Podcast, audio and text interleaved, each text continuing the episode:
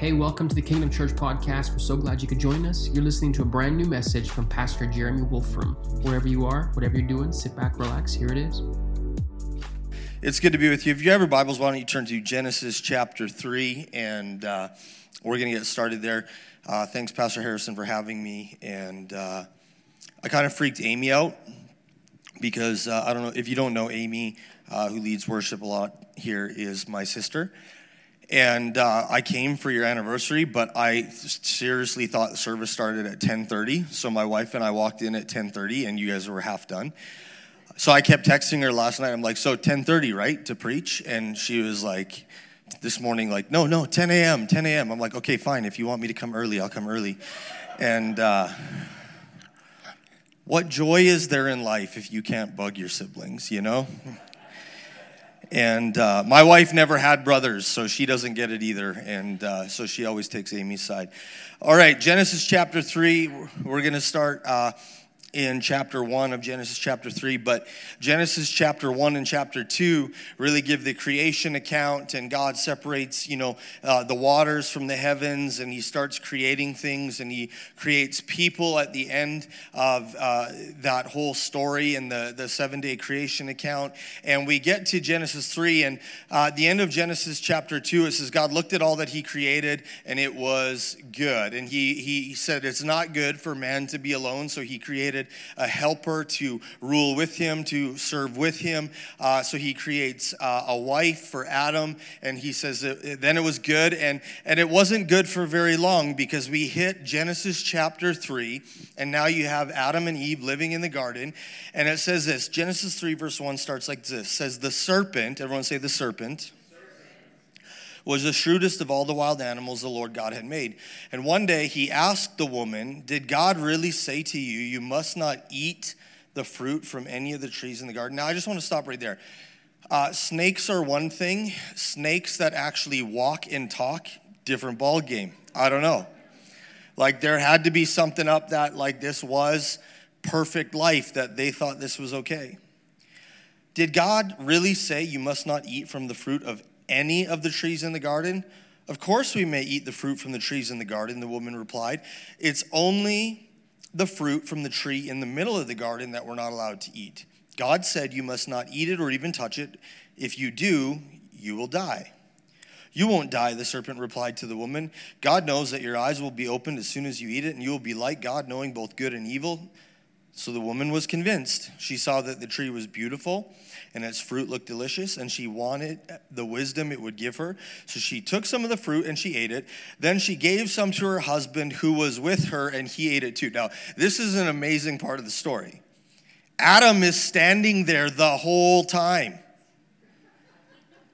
Like sometimes we're like, oh man, Eve got deceived in the garden. No, Adam, open your mouth, man. Like he's standing there the whole time watching this. And it says, she gave some to her husband who was with her. He ate it too. At that moment, their eyes were open, and suddenly they felt shame at their nakedness. So they sewed fig leaves together to cover themselves. And when the cool evening breezes were blowing, the man and his wife heard the Lord God walking about in the garden. So they hid from the Lord among the trees.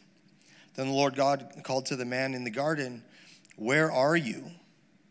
He replied, I heard you walking in the garden, so I hid. I was afraid because I was naked. Who told you that you were naked? The Lord God asked. Have you eaten from the tree whose fruit I commanded you not to eat? And the man replied, This story just gets amazing. It was the woman you gave me who gave me the fruit, and I ate it. Like, okay, let's, little lesson in ownership, okay? the woman you gave me, God, I blame you and I blame her. So then God asked the woman, What have you done? Well, the serpent deceived me, she replied. That's why I ate it.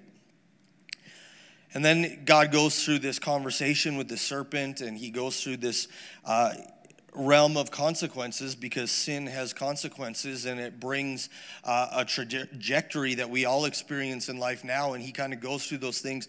But verse 20, it says, Then the man Adam named his wife Eve because she would be the mother of all who live. And the Lord God made clothing from animal skins for Adam and his wife. And I want to bring us at the end of the message to a contrast between fig leaves and animal skins and we get to this place in this story where we realize there's something very, very wrong in our humanity outside of the perfect relationship we have with Jesus. Heavenly Father, why don't we uh, just calm our hearts right now? Would you come and would you speak to us and would you show us by your word the very things and the very nature of your heart to bring us close to you that we might become more and more like you in Jesus' name? And everybody said, Amen. Now, I'm all about, um, you know, uh, good sermon illustrations and visual representations. And a few weeks back, uh, we had a three by three where we had some of our uh, up and coming preachers and different speakers in the house uh, share for 10 minutes each. And one guy builds this lily. He was preaching on, like, you know, the, look how beautiful the lilies of the field are, and and you know they don't worry and don't be anxious. And he has this like nine foot lily he put on the stage. And I said this to our church when I talked about this, and I said like, I just didn't feel today that me wearing fig leaves would be a very appropriate sermon illustration or very flattering. So uh, you just have to take it for what it is and, and look at the imagery we find in the scripture here. But in this story, we come to a place where uh, life was perfect, life was good, but uh, sin happened, deception happened, uh, choices were made, and things start to unravel a little bit. But I, I, want us to understand that the question that God asked the man and the woman when he came to commune with him, like he did daily, morning and evening, his first question to them was, Where are you? And I'd like to pose that question to us today because sometimes in our lives we get so busy, we get so caught up in the things that we're doing, we get so covered, whether it's a sin issue, whether it's a time issue, whether it's a heart issue, whether we just got off track, and, we find ourselves in these moments. And I actually feel we find ourselves in these places where God has to come back to us and He says, Where are you? Genesis 3, verse 9. You see, often I feel like we find ourselves hiding from the presence of God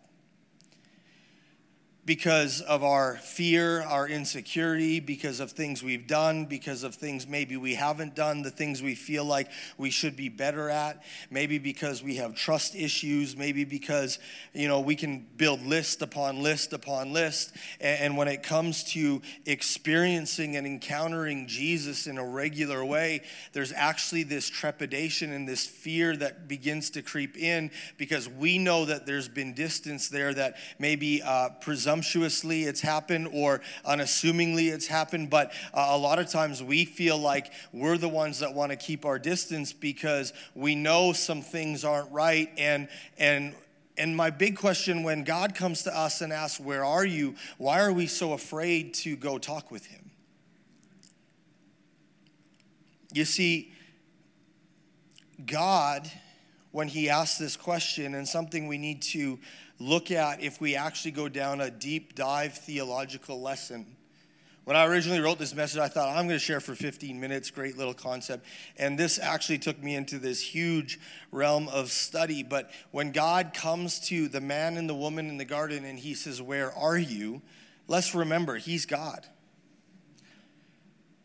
He's omnipresent, he's all knowing, he's all powerful.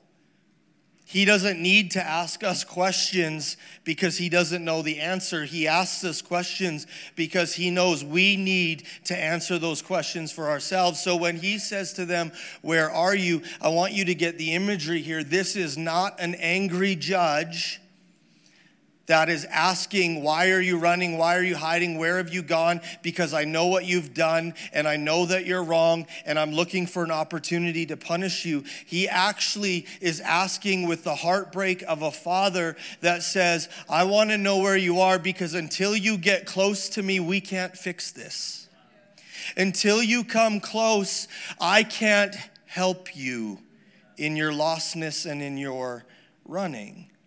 And, and so today, what I want you to know is a few things. I, I think often we get so um, disgruntled by life, we get discouraged, we get frustrated, we do things out of stress and pressure, and sometimes we don't even mean to. And then we find ourselves in a place and we're like, God, how did I get here? How did I get so far from what was good and what was beautiful and what was what you wanted for my life? But nonetheless, this is where I am. And it usually comes because he's stirring that question in your heart Where are you?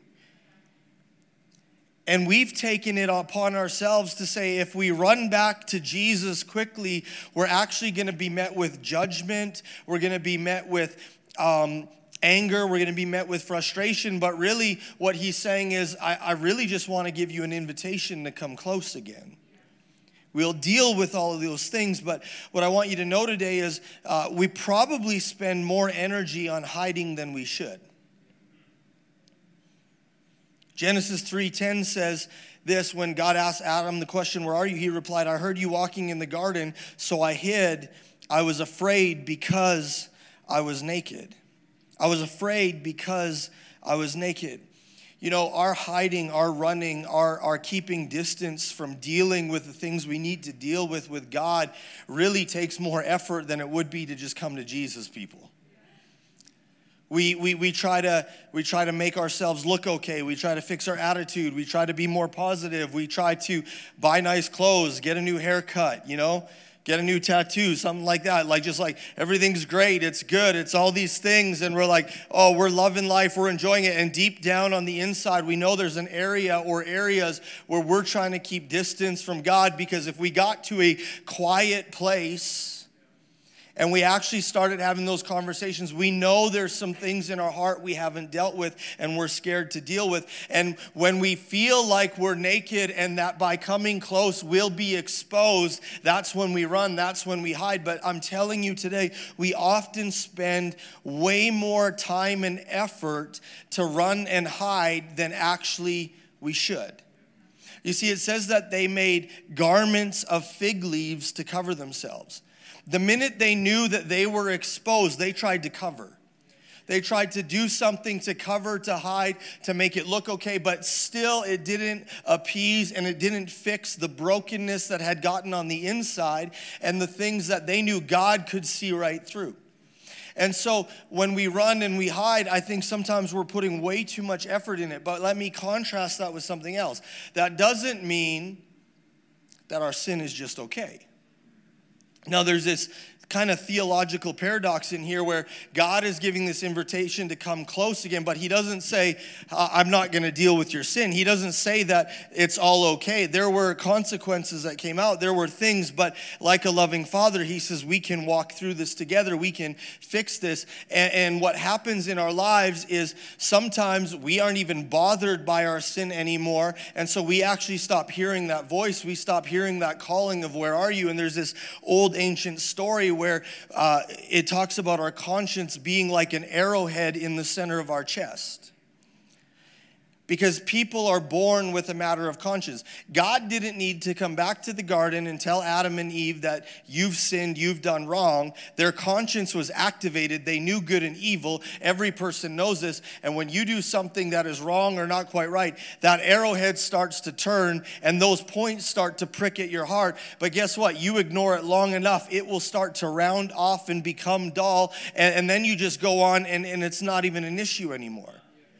So, what we're learning here is maybe we're running too much and hiding too much, but maybe that pricking of our heart and that feeling of something's not right isn't a bad thing either. Because it reminds us that we need to quit running and we need to get close to Jesus. Because when I read the Bible, when I go through the New Testament, isn't it interesting that uh, Jesus is actually trying to keep us from being lost? If you go to the Gospel of Luke, if you go to Luke 19, verse 10, it says this For the Son of Man has come to seek and save that which is lost. He goes after the one and leaves the 99 because his heart and his desire is to bring us back to where we need to be and to keep us from wandering and to keep us from being lost. And I just find it amazing. Like Adam, when God calls, Where are you? It says he made fig leaves for himself and he hid among the trees. Like God didn't know where they were in the garden. Like God couldn't see right through that whole thing. But guess what we do? We hide amongst our entertainment. We hide amongst our friendships. We hide amongst all the busyness of life and the things that we do, and we try to ignore the, the question because we're trying to ignore the issues. But Jesus, in a gentle, loving way, he comes to us and he says, Where are you? So I want you to know maybe we're spending way too much time running and hiding when we should simply answer the call and the invitation to come close to Jesus. Another thing I want you to know this morning is maybe what we've been told or what we've been telling ourselves actually isn't true. Have you ever thought about that?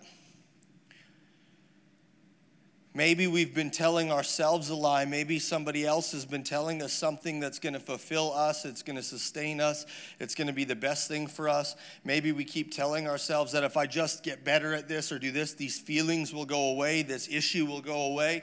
And maybe the things we've been telling ourselves or the things that we've been told aren't exactly true. Genesis 3 1 to 6 says, uh, the serpent was the shrewdest of all the wild, wild animals, and he asked the woman, Did God really say you must not eat from any? Everyone say any of the trees in the garden. See, he, he takes part of what God said was true and he makes it a half truth.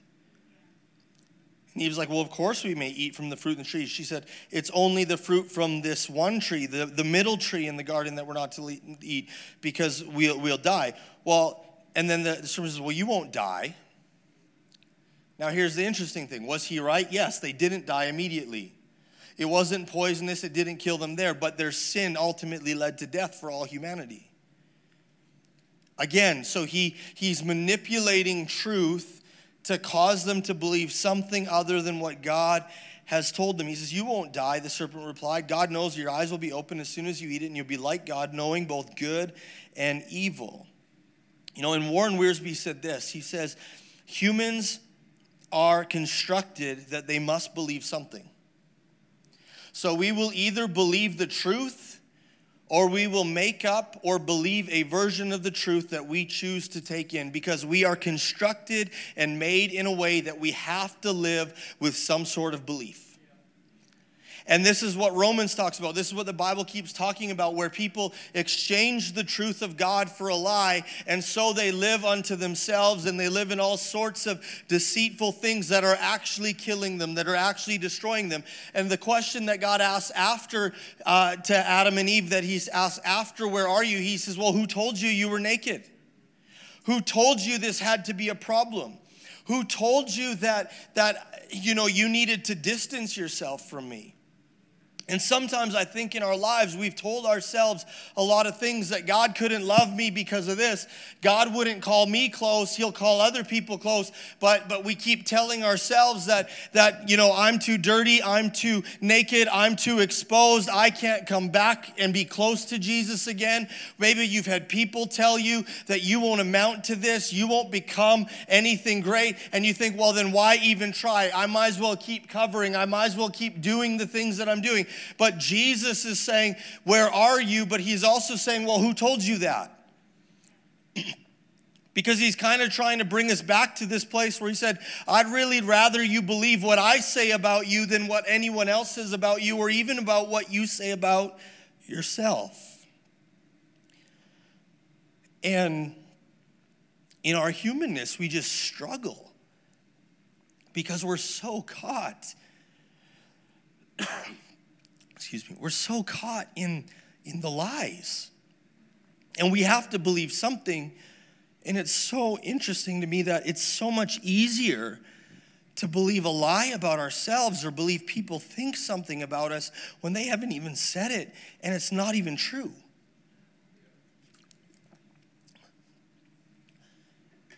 I mean, as soon as you start having kids, and there's a lot of young people here today, you'll, you'll begin to see character traits in your children that you have or your spouse has, and you'll see the good ones and then you'll see the bad ones. And then you start seeing ones that you start to realize that in your 30s, you had to start working through some things that really were lies about yourself, about shame, about guilt, about what people think about you. And then you start looking at your 10 and your 12 year old in the eyes, and they start making comments, and you're like, oh my gosh, that's who I am and you're like, man, I need to start speaking truth rather than the lies they're even telling themselves because I don't need them to carry that as long as I had to carry it before I chose to believe God over even what I believed saying about myself. And so maybe we spend way too much time running and hiding than we need to. Uh, uh, maybe we, we've been told something that isn't true, or we keep telling ourselves something that isn't actually true. But I also want us to know that in our humanity and our humanness, blame doesn't always break that easily. The tendency to blame, even when we choose to come close to Jesus, doesn't just fall off because our brokenness, our humanness, that's where we go in our human nature. And as soon as they did come close to Jesus, as soon as they did come close to the Father, he says, "Where are you?" He says, "Who told you that?" He starts having a conversation, and then and then and then the blame game starts. God, that woman you gave me, it's like it's kind of weird. It's like almost like God, I'm blaming you and I'm blaming her. So it's like if you would have done better and gave me a better partner, I would have been able to make a better decision. And it's kind of like I look at that, I'm like, man up, grow up, be a man, make your own decisions. You need to have good character and integrity for yourself. This is not about someone else. You made a choice too. And Eve watches him argue with God, and then God asks her, well, what have you done? The serpent, God. Not me, the serpent. And, our humanness really hates ownership. It really, it really loves the blame game and it hates taking ownership and saying, God, I'm sorry. I made a mistake. I need you. I don't know how to fix this. I don't know how to move forward in this. And then God goes to the serpent, so he deals with the serpent. And in all our lives, and as we walk through things, we, we find that there's this struggle for us to keep close to our encounter with Jesus, with the Holy Spirit, because conviction, because the lies we've believed about ourselves, because the, the shame and the exposedness that we feel at some of our decisions in life, one of our first tendencies is to run and hide or to cover or to blame. And, and what God's really saying, if you would come to me, I could help you with all of those areas. I could help you walk through the decisions, the consequences. I can show you what it means to repent, to turn, to walk a different way, to, to let me be your covering, to let me lead you the way I want to lead you. Because uh, let me tell you this we come to Jesus and thank God that we're saved, but we're also still being saved. Like that salvation prayer, I wish it took away every ounce and urge and inkling and desire to sin, but it doesn't. And so, this being close to Jesus all the days of our life is so important. And we got to be careful that we don't get too busy. We don't get so caught up in all of the stuff and all of our things and all of the lies that we forget to come close, that He has to come looking for us and ask, Where are you? You're getting off target, you're getting off path. But I'm so glad that He does come and tell us.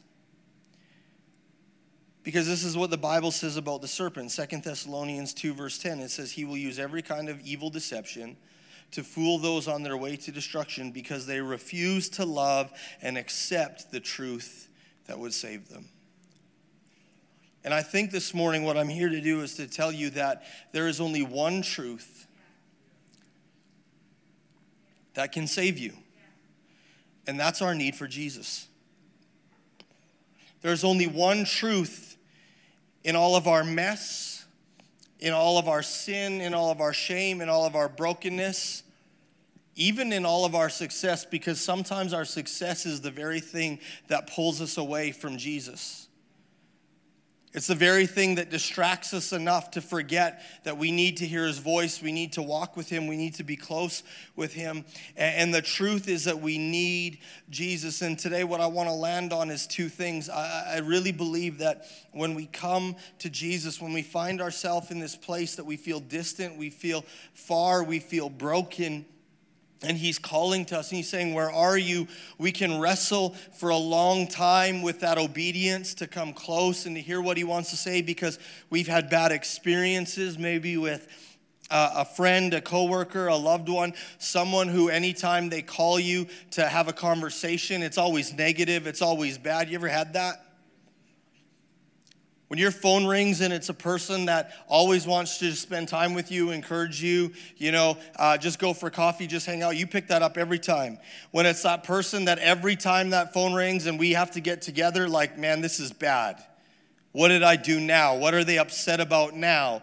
And, and we got to be careful how we see God in this story because He's calling, because He will correct he will bring those things to, to the right place. But the reality is is more often than not he just wants to be close to you. And so when we're constantly in that relationship with him when god puts his finger on something says hey why don't we work on this area? It comes out of a place of friendship out of love out of concern not out of you only show up when i've done something wrong and you're going to judge me and you're going to for lack of a better terms give me some uh, spiritual proverbial discipline but that doesn't mean it doesn't happen, it just happens in a different way. It happens out of real relationship.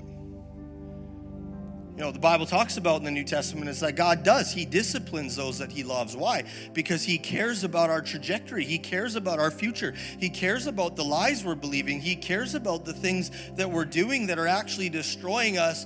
But He calls us close constantly, so it's not always discipline. His desire was to walk in the garden morning and evening, and he showed up at the very next point, not, well, I'm gonna, Adam, we're just gonna take a break tonight, and I'm gonna, I'm gonna decide what your punishment is, and then next time we'll talk. No, he just, God kept in the rhythm. I, I walk with you.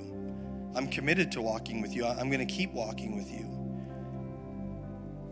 And so, what I believe that we need to understand and we need to get deep in our hearts as God's people when He's asking, Where are you? We need to learn to do thing, two things. We need to, number one, learn to live with or live under the promise of God.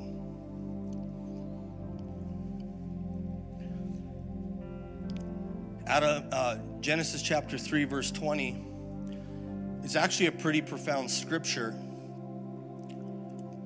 But if you just breeze right through it, it seems like nothing.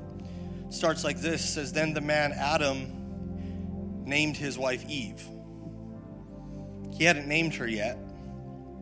Kind of weird naming your spouse, but.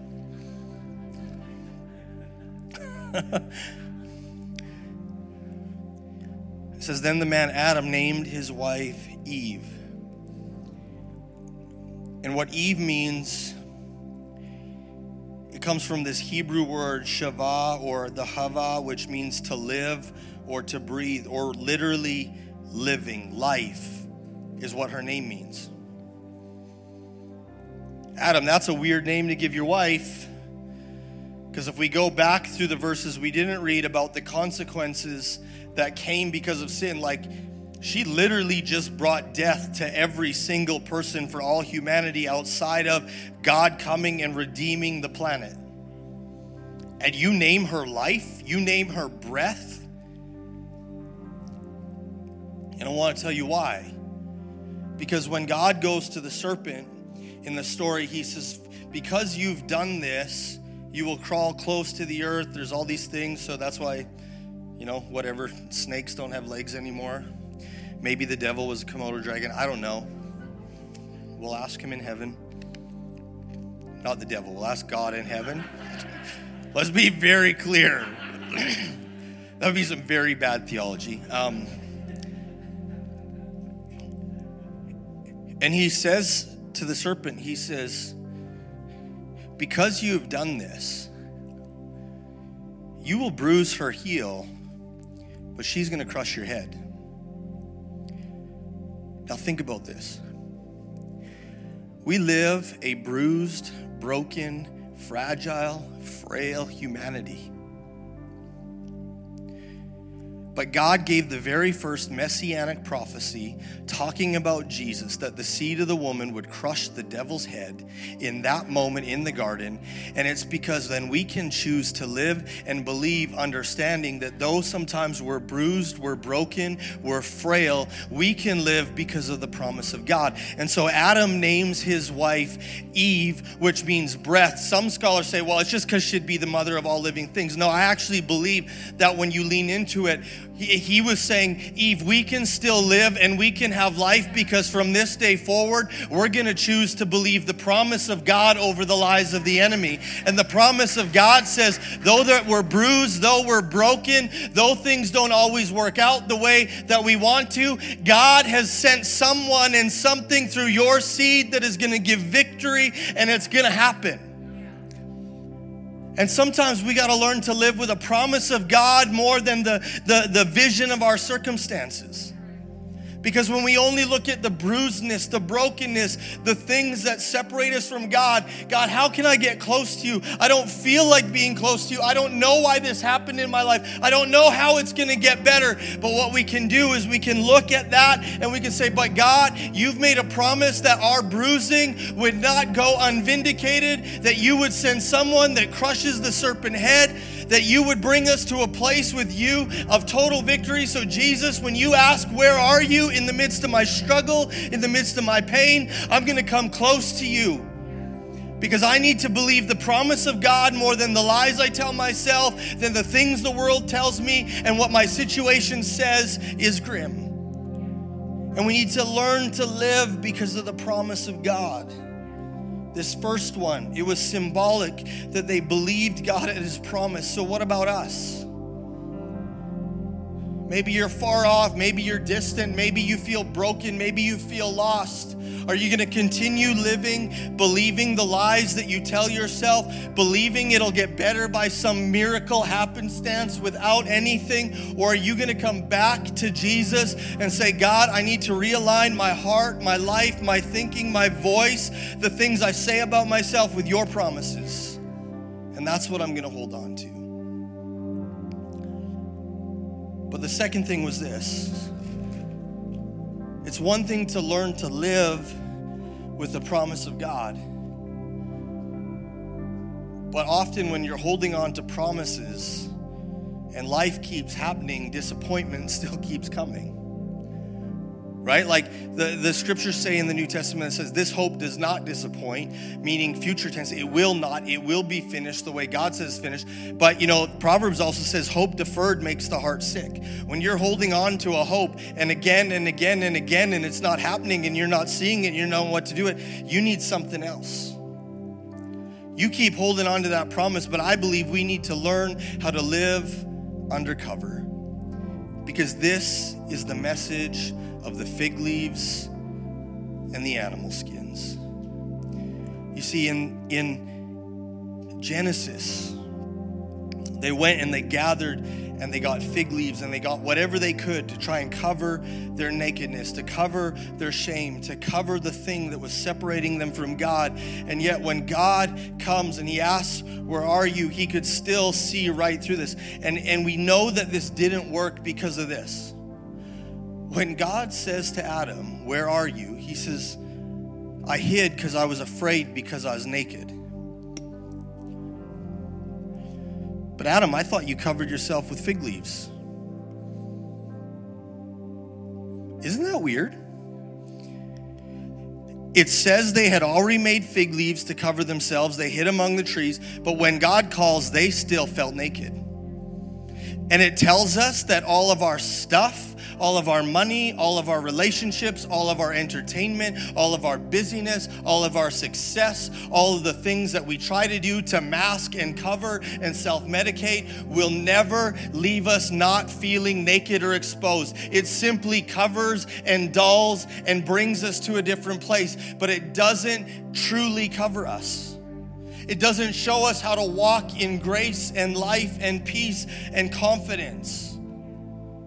So even though they had made coverings for themselves, they knew it wasn't enough. And I think sometimes we need to realize that nothing we do will ever be enough to cover ourselves, and we need Jesus. And so God made them, the Bible says in some translations, coats of skin. Second biggest symbolic picture in this chapter in Scripture. First, you get the messianic prophecy that Jesus, the seed of the woman, is coming. He is going to crush the serpent's head. But guess what? It's indicated here that God would have to shed the blood of an animal for the very first time in a perfect world to provide a covering for those that He loved. We can never cover on our own. All our attempts will leave us feeling naked, but blood was shed to provide a covering. In verse 21, it says, The Lord God made clothing from animal skins for Adam and his wife. The Hebrew word is mentioned here. The blood was shed, kafir, atonement. It means to cover, it means to envelop, it means to hide, it means to blot out and to provide atonement. It's the same word they use later when they would sacrifice the lambs and they would sprinkle the blood on the altar to create atonement for the people's sins. It's where they get the scripture that though your sins be as crimson, I will make them white as snow. There's this a covering, there's a, a, a completeness that happens with the shedding of blood. And Hebrews 9:22 says this according to the law almost all things are purified with blood and without the shedding of blood there is no remission. Guys, we have this really crazy thing in what we believe in our faith in our Christianity, our religion. Like, there are not a lot of religions that talk about like blood. You know, like it's it's this idea though that the penalty had to be paid. Sin required death. It required the shedding of blood, and so God showed in the garden that He would shed the blood of an animal to cover Adam and Eve. It was a picture that he would send his son. He already had the plan in motion. He already had the prophecy to the serpent that the seed would crush his head. And it was a picture that there is a lamb coming, there is someone coming that will shed his blood. It will cover and it will be perfect. Jesus shed his blood as the perfect covering, the perfect atonement for us to continue to walk close with God. And if you find yourself in that place, distant, lost, wandering, broken, hurting, I want you to understand something. That Jesus and Jesus alone is the only person, He is the only place that you can come for full covering, for full protection, for peace, for grace for strengthening to bring you back to the place that you need to be. So when God asks, Where are you? He's not looking to be angry. He's not looking to be mad, but he's trying to remind us of something. He says, You've gotten so far, so deep into your own stuff, you've forgotten what I've done. And when we remember who Jesus is, what he did for us, that we are covered by his blood, that there was a covering. It's not a fig leaf. It's not something that's going to crack, dry out, break, and, and do part of the job. It is something that is a full work for us. We begin to see things differently. 2 Corinthians 5:21 says for God made Christ who never sinned to be the offering for our sins so we could be made right with God through Christ. Isaiah 61:10 says this, I will greatly rejoice in the Lord, and my soul shall be joyful in my God. Why? For he has clothed me with the garments of salvation, and he has covered me with the robe of his righteousness. You are clothed with a garment of salvation because of Jesus' death on the cross. You can walk with a robe of righteousness because your right standing comes because of Jesus, not because you're perfect. And so when God says, Where are you? just run back to Him. Just get close. Just get back to the place where you know I can live by the promise of God. I make mistakes, but I can turn. I can come back to the promises of God. I can come back to the covering that leads me forward because this is what Jesus wants to do. Why don't we stand this morning?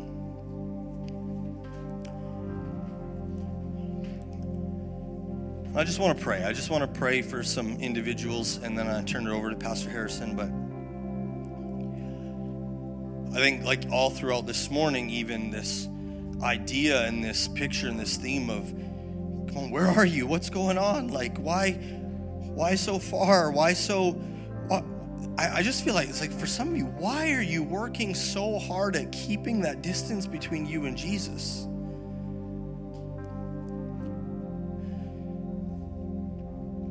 He loves you. He has your best in mind. He he laid down his life for you and he's simply trying to call you close. Because he knows what you need more than you know what you need. He knows what I need more than I know what I need. So with everyone's eyes closed if you're here today and you would be brave enough and honest enough to say, I think I've been hiding in the trees. I think I've been hiding in my work. I think I've been hiding in my busyness. I think I've been hiding under a whole lot of things that make it seem like I'm okay, but I know that I've not been, and I realize God's calling me, and I want to get back to that place of being close to Him. Can you just slip up your hand? Because I really just want to pray for you. Thank you, thank you, thank you, thank you.